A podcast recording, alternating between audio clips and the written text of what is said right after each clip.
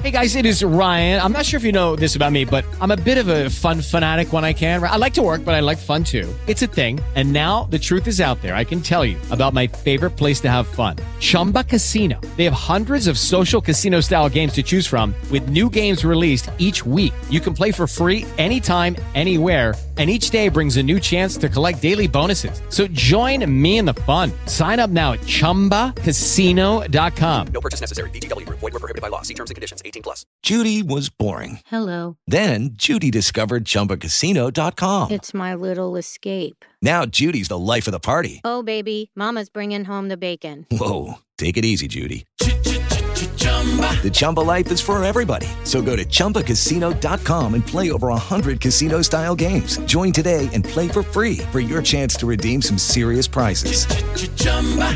ChumbaCasino.com. No purchase necessary. Void where prohibited by law. 18 plus terms and conditions apply. See website for details. True Subscribers Horror Stories.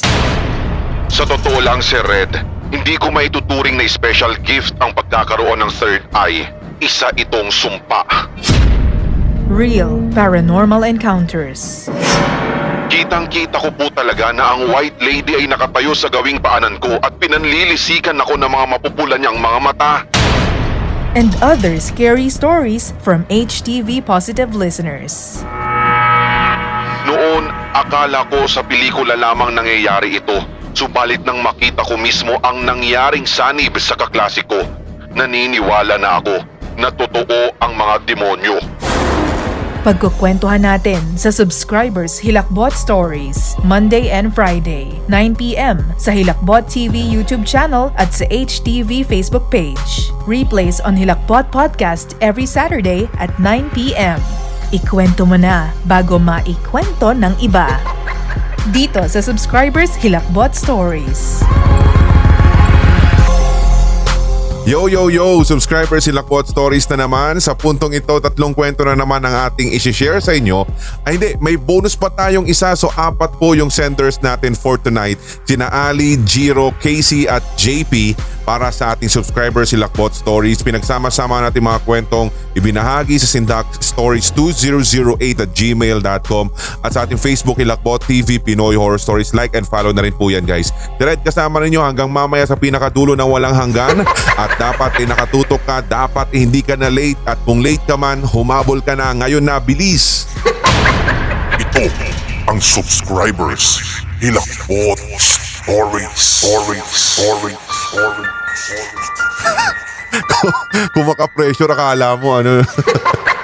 Anyway, ito na tayo sa ating kwentuhan. Umpisan po natin dito kay Ali. So gusto ko lang pong i-share yung experience ko. E di share mo lang. Meron lang. So sabi niya dito, bata pa po daw nang mangyari siya. And that was 2004. Halos kamamatay lamang po ng grandparents ko noon. Bali days lang ang pagitan ng kanilang death. So here goes the story. Nung bata pa po ako, sa sala ako madalas na natutulog sapagkat hindi ko po din alam kung bakit hindi ako sanay sa kwarto. Totoo po yun. Natulog na kami noon ang pinsan kong babae at yung ulo po namin ay nakatapat sa pintuan na patungong kwarto, patungo naman po sa gawing kusina. Bale yung pintuan namin noon ay walang kortina, tapos yung paa naman namin ay nasa upuan sa sala. Sarap na sarap po kami ng tulog noon nang bigla po akong maalimpungatan, Sir Red, dahil hawak ng ate ko yung paa ko. Parang inikot niya ako sa pagkakahiga. So ngayon, yung ulo ko na po ngayon yung nasa may upuan at yung paa ko ay nasa tapat na ng pintuan na siyang patungo ng kwarto at kusina. Nung ginawa yun ng ate ko, natatandaan ko na meron pang liwanag yung ilaw. Nakatulog ako agad pagkatapos po noon at yung next nagising ko ay nakapatay na po ang ilaw doon. So hindi ko po alam kung nag-brown out pa sa amin o pasadyang pinatay ni ate. Nung sinubukan ko pong buksan ang switch o switch on ang ilaw, hindi po ito nagbubukas. So maaaring tama ako na nag-brown out na naman since malimit pong mangyari ito sa amin. Nangapa po ako sa dilim kasi hinahanap ko yung kasama ko, lalo na doon sa aking hinigaan. Yung ginagawa ko pong pagkakapa ay napunta sa may tapat ng upuan at pag-angat ng kamay ko, saktong paa ng isang matanda ang nahawakan ko. Sa isip-isip ko nga po noon, Sir Red, na kahit bata ako, imposible po na sina Papa o yung mga kapatid kong lalaki yung nakakapako doon nung gabi. Bakit naman din sila uupo doon ng ganong oras, di ba? Hanggang sa ma-realize ko na totoong hindi nga sina Papa o mga kapatid ko ang nandoon at mas lalong hindi rin buhay na tao yung paa o hindi rin sa buhay na tao yung paang hinawakan ko. Hinimas-himas ko pa at bigla ko po agad itong nabitawan dahil sa pagkataranta ko. Nauntog pa nga po ako sa ilalim ng upuan at napasigaw ako noon sa ngalan ni na Mama dahil sa labis pong pagkasindak. Naiyak na rin po ako dahil talagang takot na rin ako hanggang sa nagising sila nang may pag-aalala. Nagsindi po si ate ng gasera at lumapit siya sa akin. Agad nila ako nilapitan na may pagtataka, sabay tanong ng kung ano ang nangyari. Ang sabi ko nga sa kanila, may nahawakan akong paa na malaki doon sa gawing upuan. Nung inilawan po nila ay wala naman po talagang kahit na sinong naroroon. Kaya sigurado po talaga ako na hindi po iyon tao. Kinaumagahan, sinabi sa akin ng mama ko na baka daw si Lolo yun. Baka binabantayan niya yung paborito niyang apo na lagi kong inaaway nung bata pa kami. Which is ito yung pinsan o yung pinsan ko na katabi kong natutulog nung time na yon.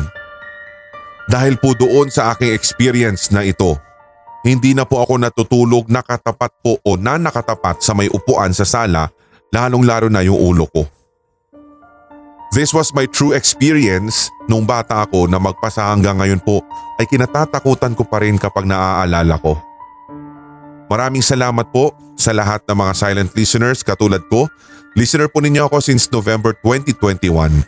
Madami pa po akong kwento, magsisend na lang po ulit ako pag may time. Ako po muli si Ali.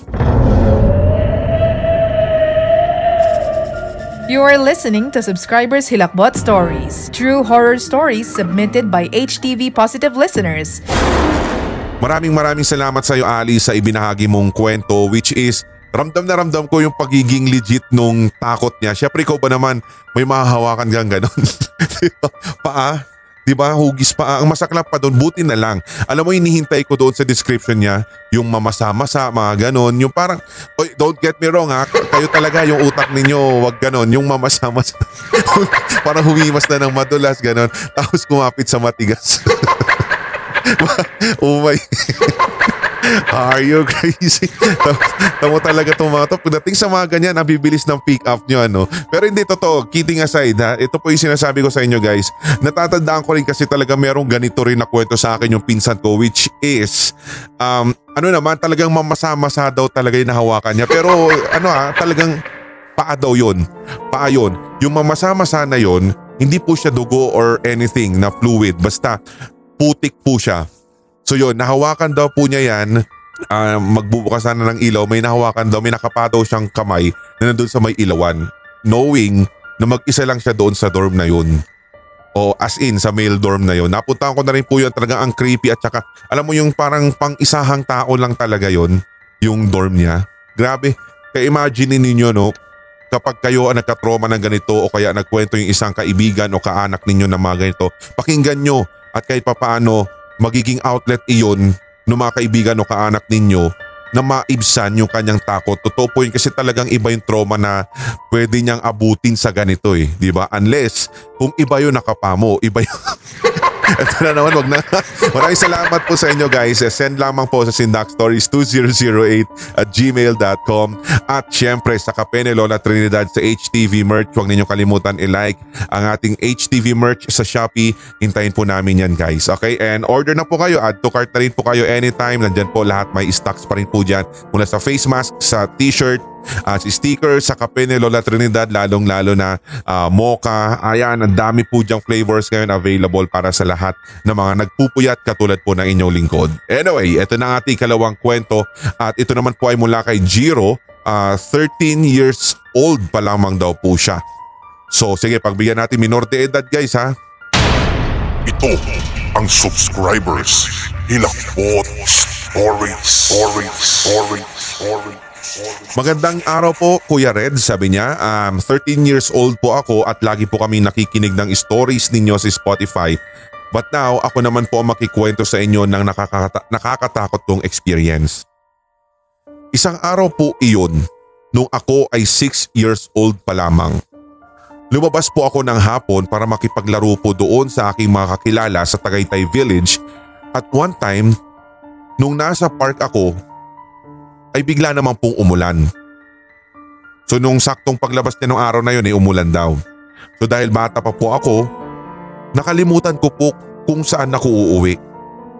So ang ginawa ko po ay tumakbo lamang po ako kung saan-saan na may bigla pong nag-appear sa likod ko na babae. Para po talaga siyang tao si Red. Totally na parang tao po, sabi niya. Tinanong niya po ako kung bakit nagpapaulan ako. Sinabi ko naman na hindi ko kasi alam yung daan pa uwi sa amin. Tila nakalimutan ko. Nagulat ako nang sinabi po niya sa akin na alam daw niya kung nasaan ang aking bahay. Ang buong akala ko nga noon ay manloloko siya o kaya parang ini-scam lang niya ako. Hanggang sa may bigla pong dumaang sasakyan. Pinara ko po iyon at tinanong sa kanya kung natatandaan o alam ba niya yung bahay namin. O kaya't dinescribe ko sa kanya kung ano itsura. Tinanong ko rin po sa kanya yung name ng address. Nagulat ako dahil yun din po pala yung sinabi nung ate na nakita ko kanina.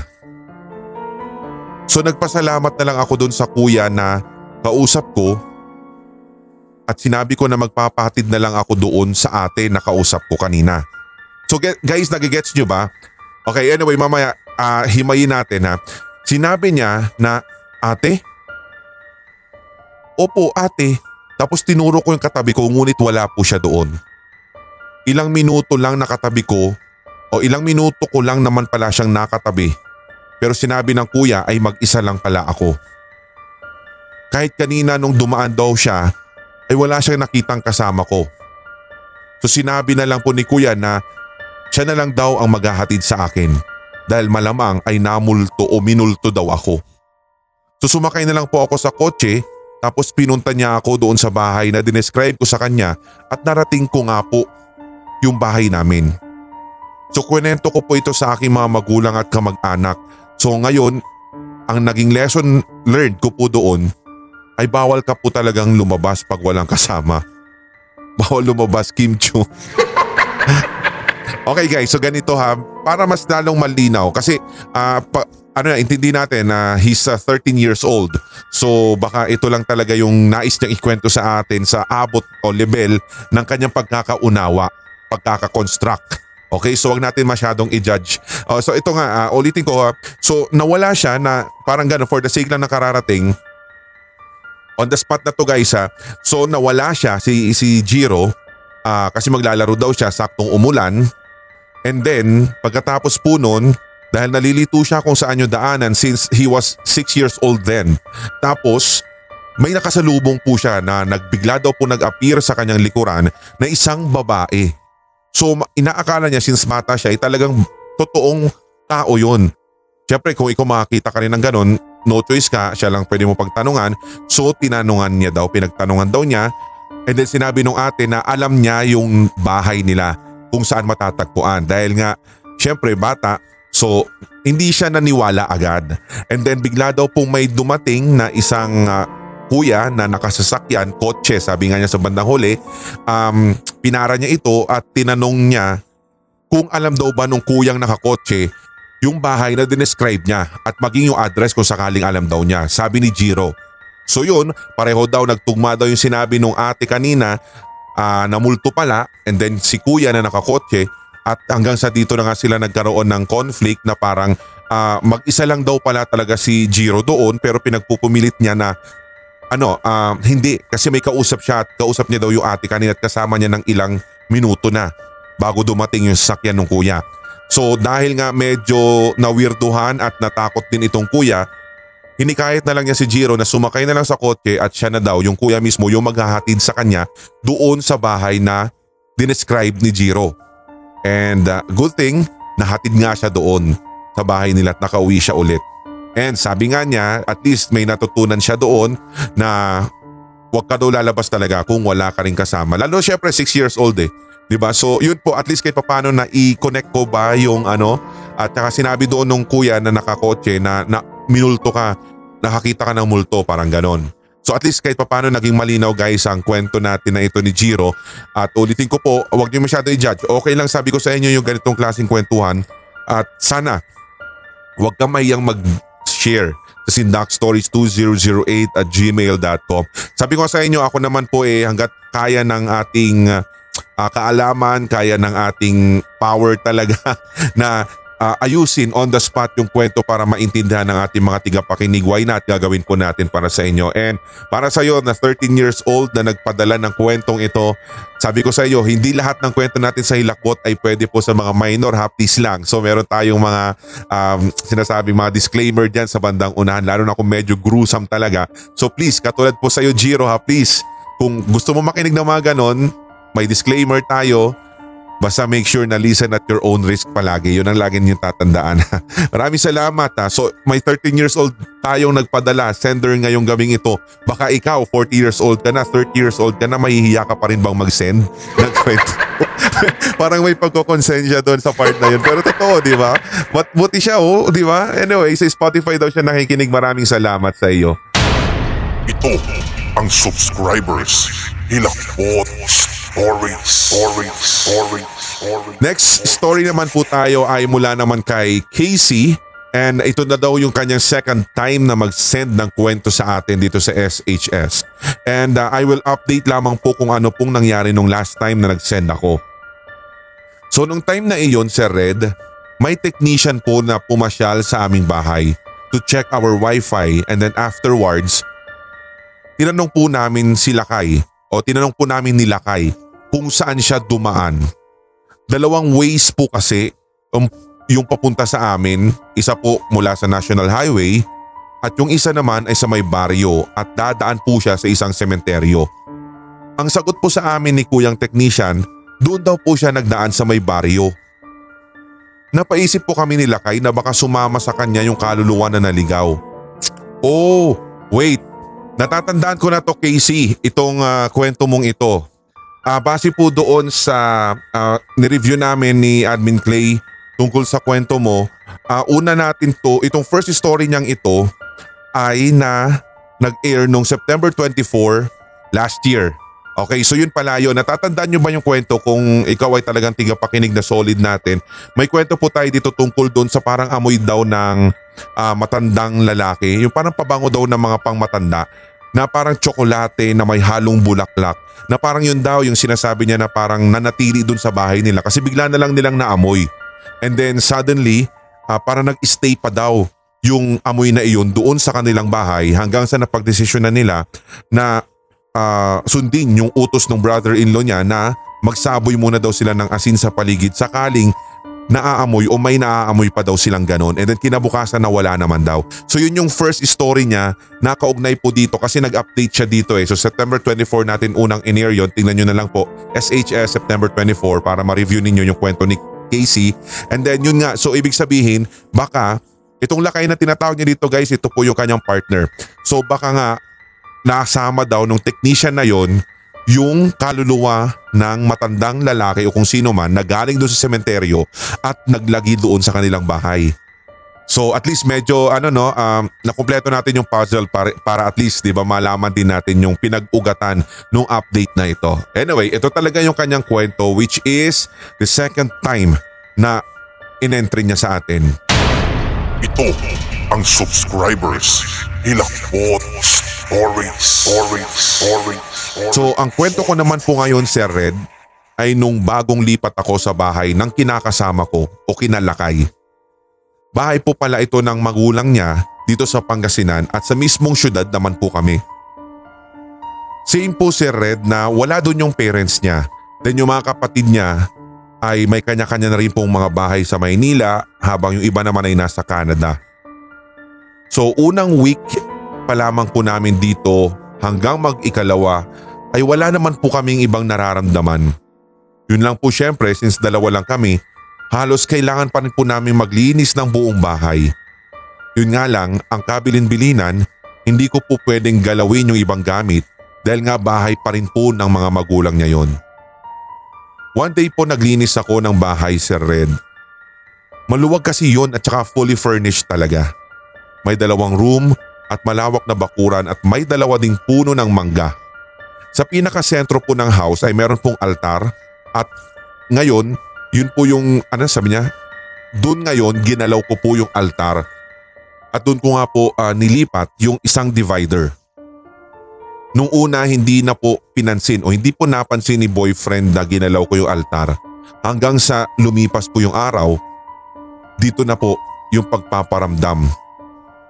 Naganap na po yung mga maririnig kong biglang may kakatok sa pinto sa kalagitnaan ng tanghalian o tanghali. Meron po yung parang maaaninag ko na anino na biglang dumadaan.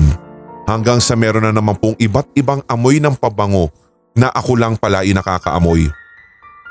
Second time na lunchtime yon, may kumatok na naman sa pinto. Nag-react na po si boyfriend na tinignan yung altar at ang tanong niya sa akin, "Ginalaw mo ba yung altar? Nasaan na yung mga anito dito?" At ang sagot ko po sa kanya, Sir Red, "Nilipat ko ng pwesto eh."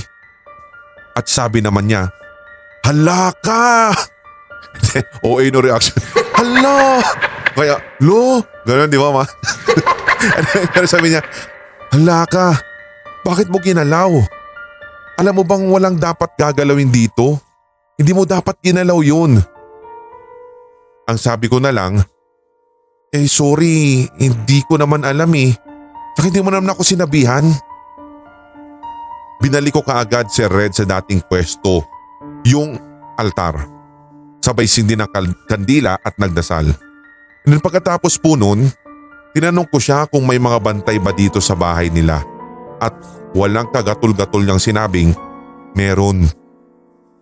Ayon pa kay Lakay, 5 daw po yung nagbabantay sa bahay. Isang batang lalaki, isang babae na parang nasa middle age, isang matandang babae na kulot ang buhok pero walang muka at pula lang daw ang mata. At meron din daw pong lalaki pero hindi niya sure kung ano yung age. At yung panghuli, babae pero mabait naman daw po yung mga yon.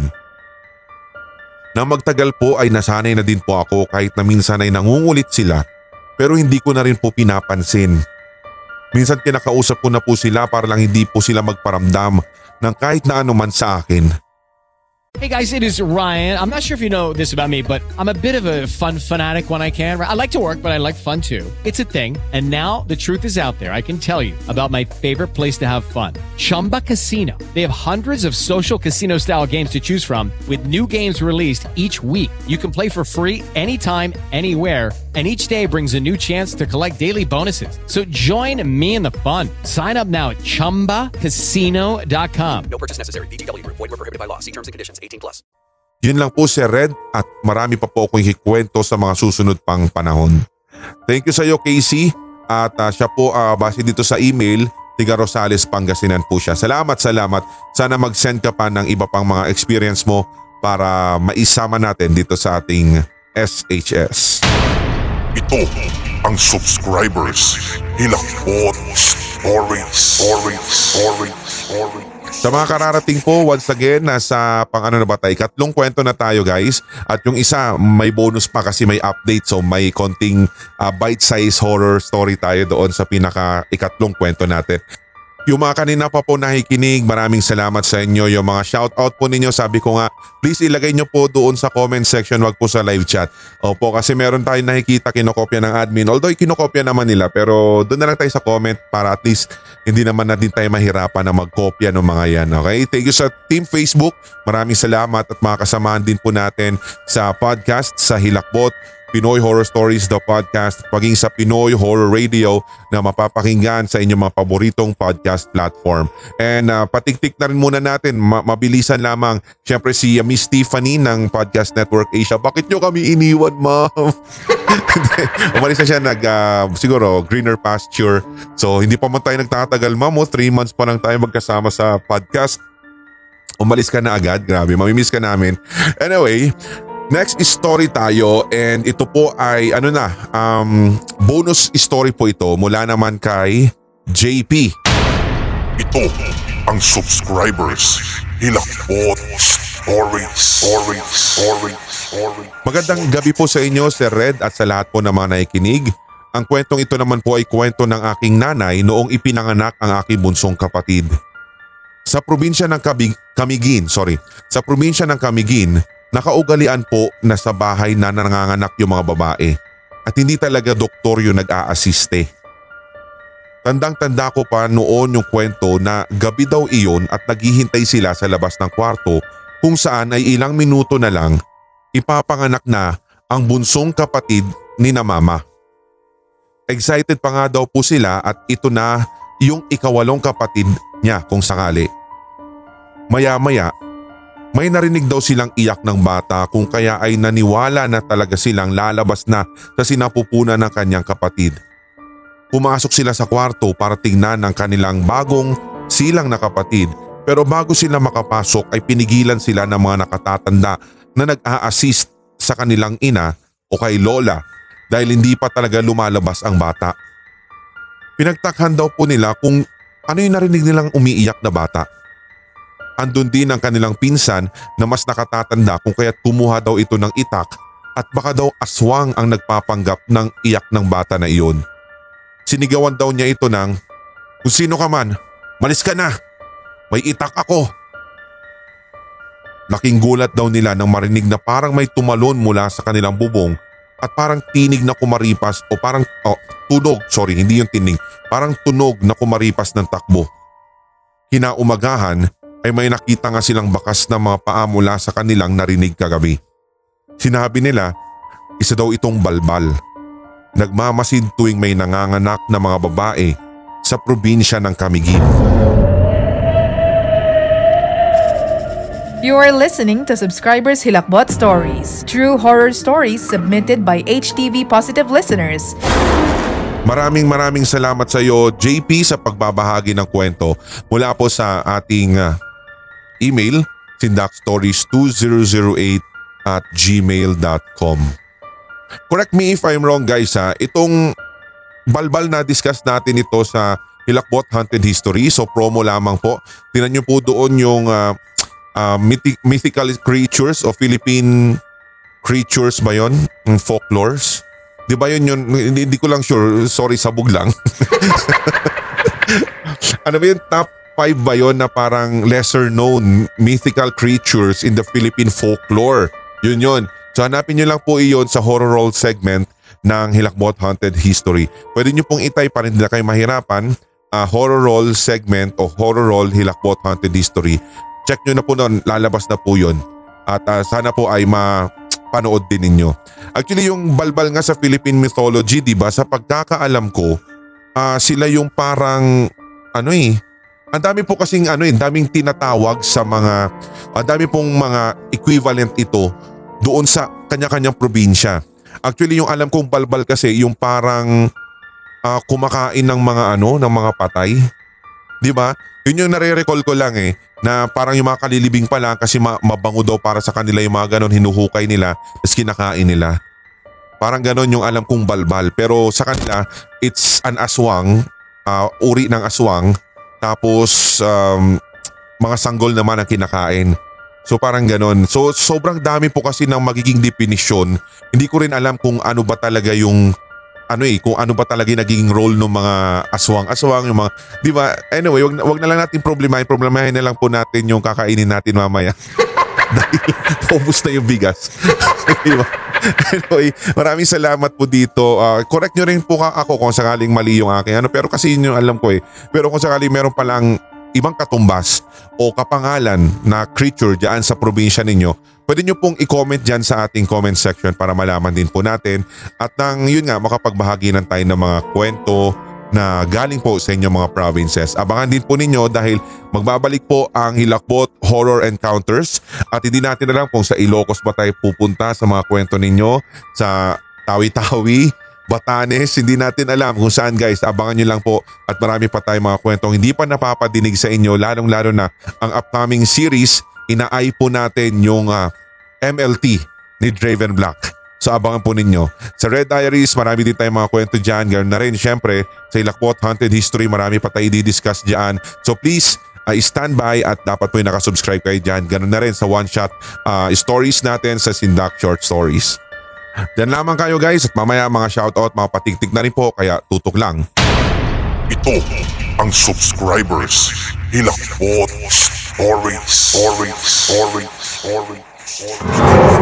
Hilakbot Creepy Facts.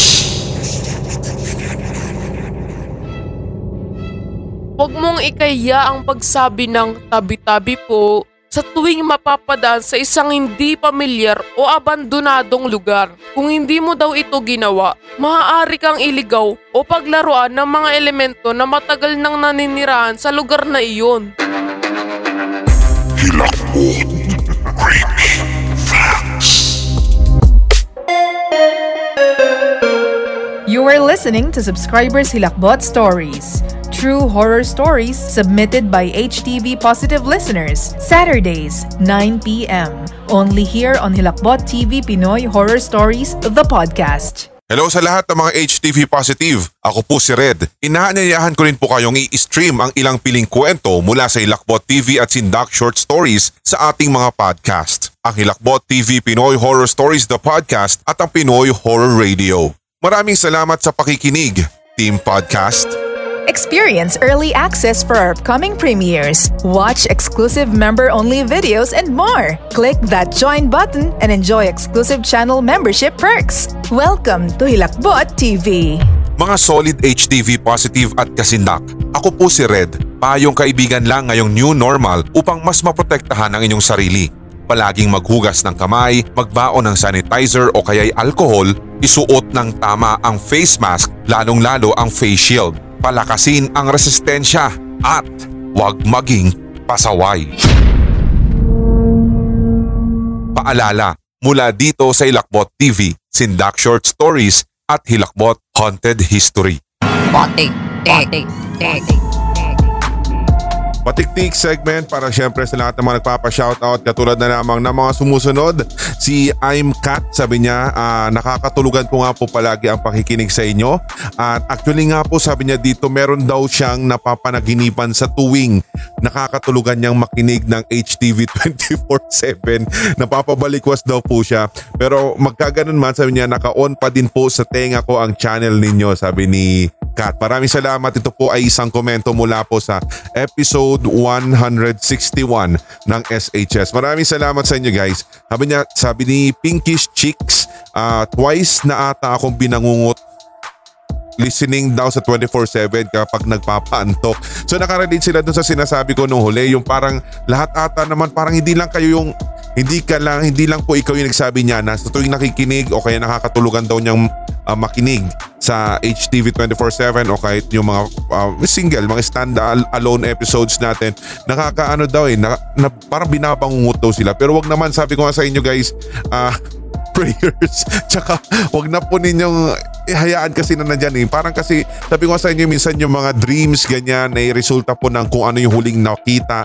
Hindi natin malimutan ng mga memory o kaya yung para mga regrets. Sabi natin ganon, or yung pinakahuling nadidinig mo na naglalaro sa imagination mo. Sometimes yun yung nagiging product nung parang nightmare mo, di ba? Pero sana wag naman na may masisik kami dyan. Listen at your own risk, okay? Sabi ni Paris, sabi niya, ganyan din po kuya ko si Red. Sabi niya, sinasabihan ako na ang aga-aga daw Hilakbot ang pinakikinggan ko. Magpasa hanggang gabi. Kaya daw kung ano-ano ang naririnig ko sa bahay namin. Kinikwento ko po sa kanila na pag nasa kwarto kami ay may naririnig kaming nagbubukas ng kabilang kwarto kahit wala namang natutulog doon.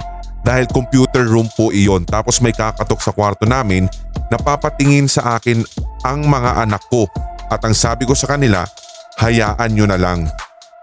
Sa katunayan po, every 6 p.m. nagro-rosary kami dito sa bahay. Pag hindi po ako busy si Red, magsisend ako ng mga kwento ko. Sabi niya, uy, salamat sa iyo Paris, Catherine at Laga. At Tiagan ba ito? At Tiagan. Sana hintayin po namin yung kwento ninyo sa sindakstories2008@gmail.com. Sabi ni JJ Rui ba? Sir Red, naka-brace po ba kayo? Kasi yung iba yung way na pagsasalita mo, na notice ko lang.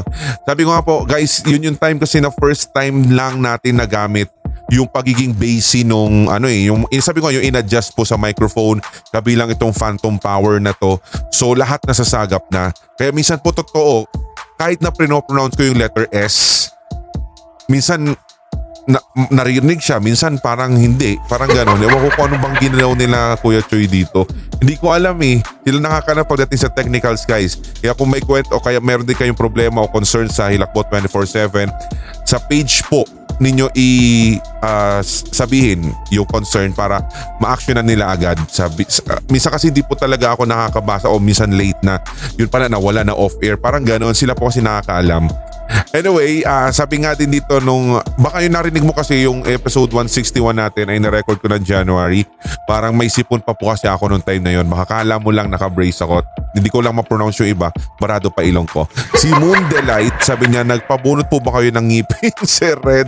Medyo kakaiba po kasi yung boses. Hindi po, sabi nga po sa inyo nung na-record ko po yun, saktong sabi nga, tama po yung nag-comment po, nag-reply sa inyo si admin, Abby or si Clay, na nung na-record ko po yung episode 161 ay kagagaling ko na po sa trangkaso at saka sa ubo.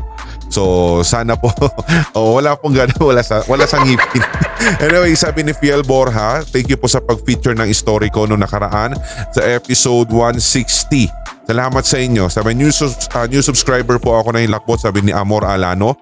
Patiktik din natin, listening all the way from HK, si May 214, si Unknown.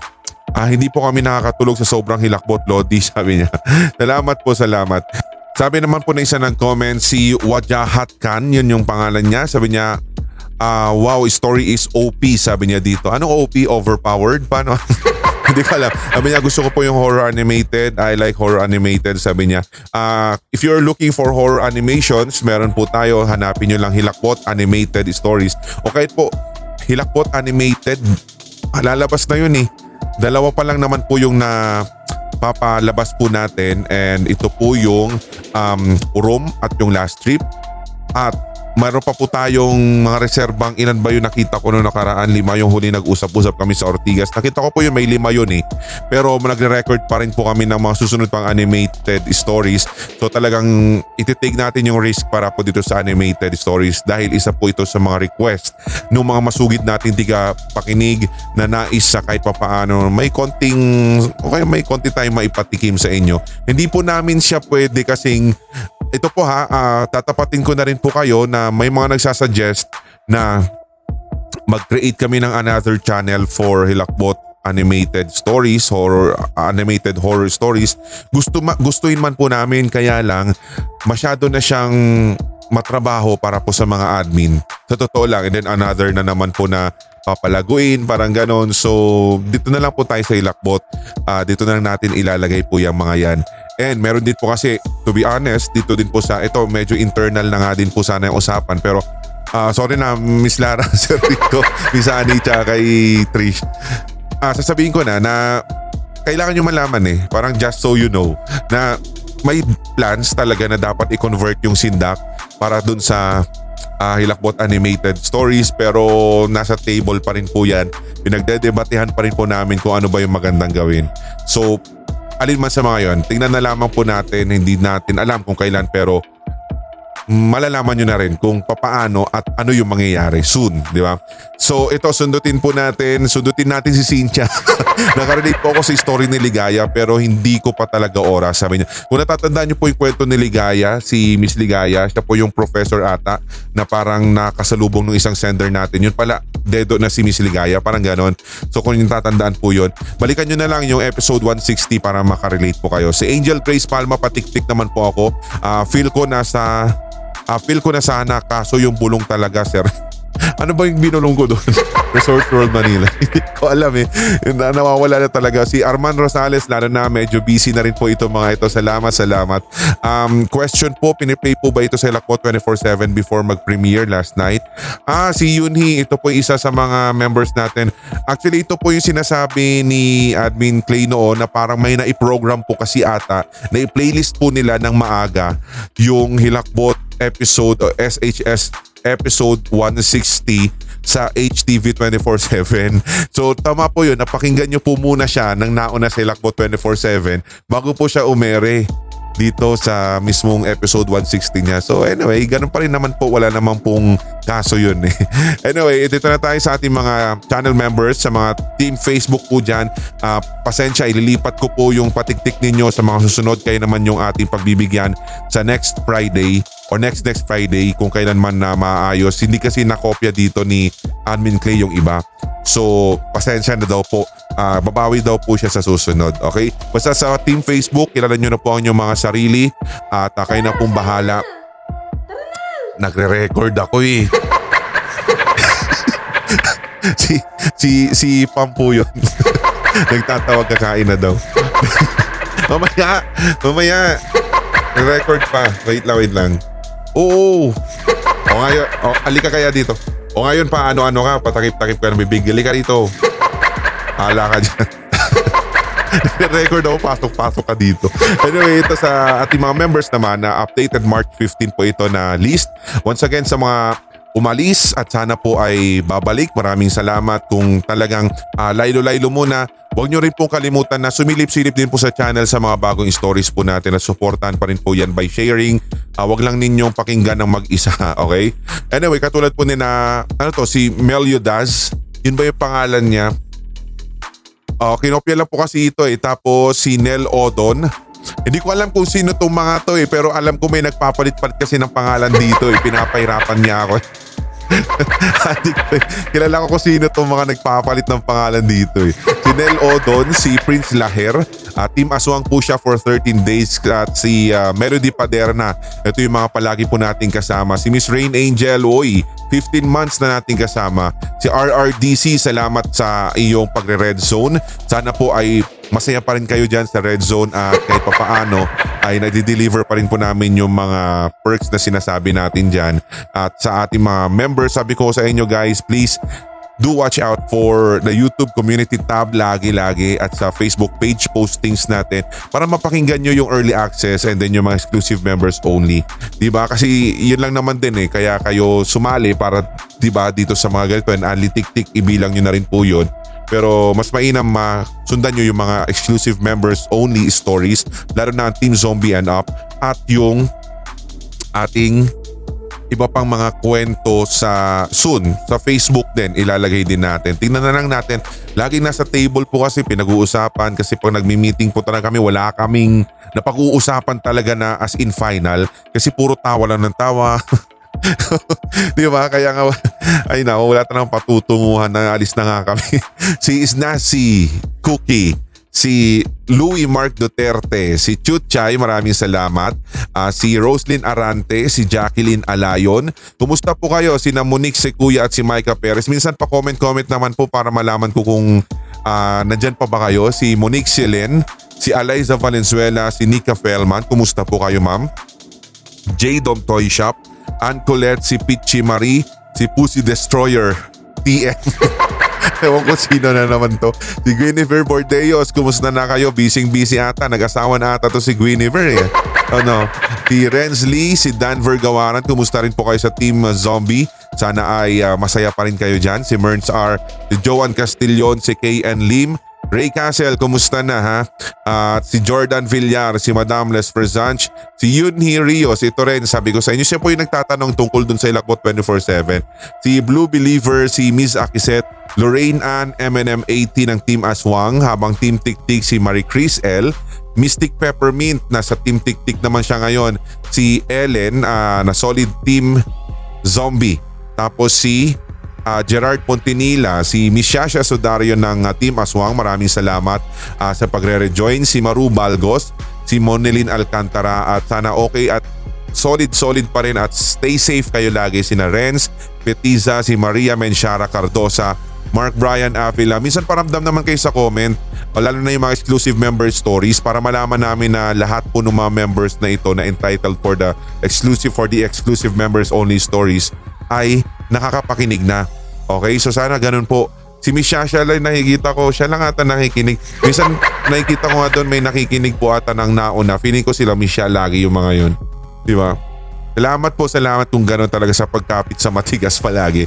Si Ma'am Tess Kitano, si Austin Taguba ng Team Aswang, Ems Kike, Brylin Arena, si Maris ng Team Tiktik. Oy, happy anniversary!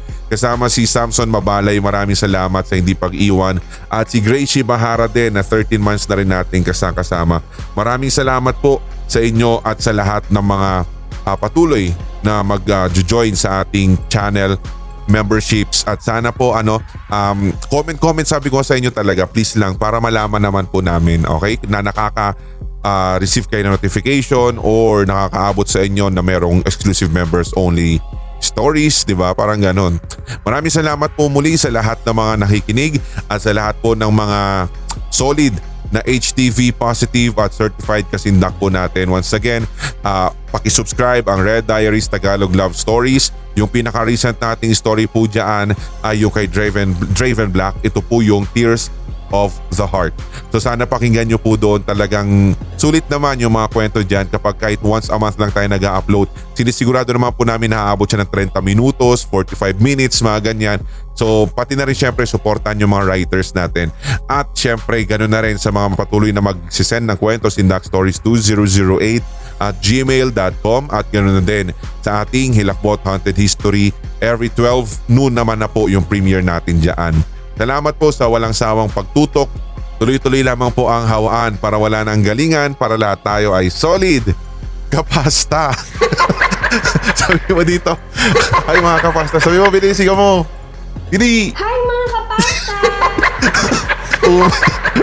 That's crazy, fam. That's crazy.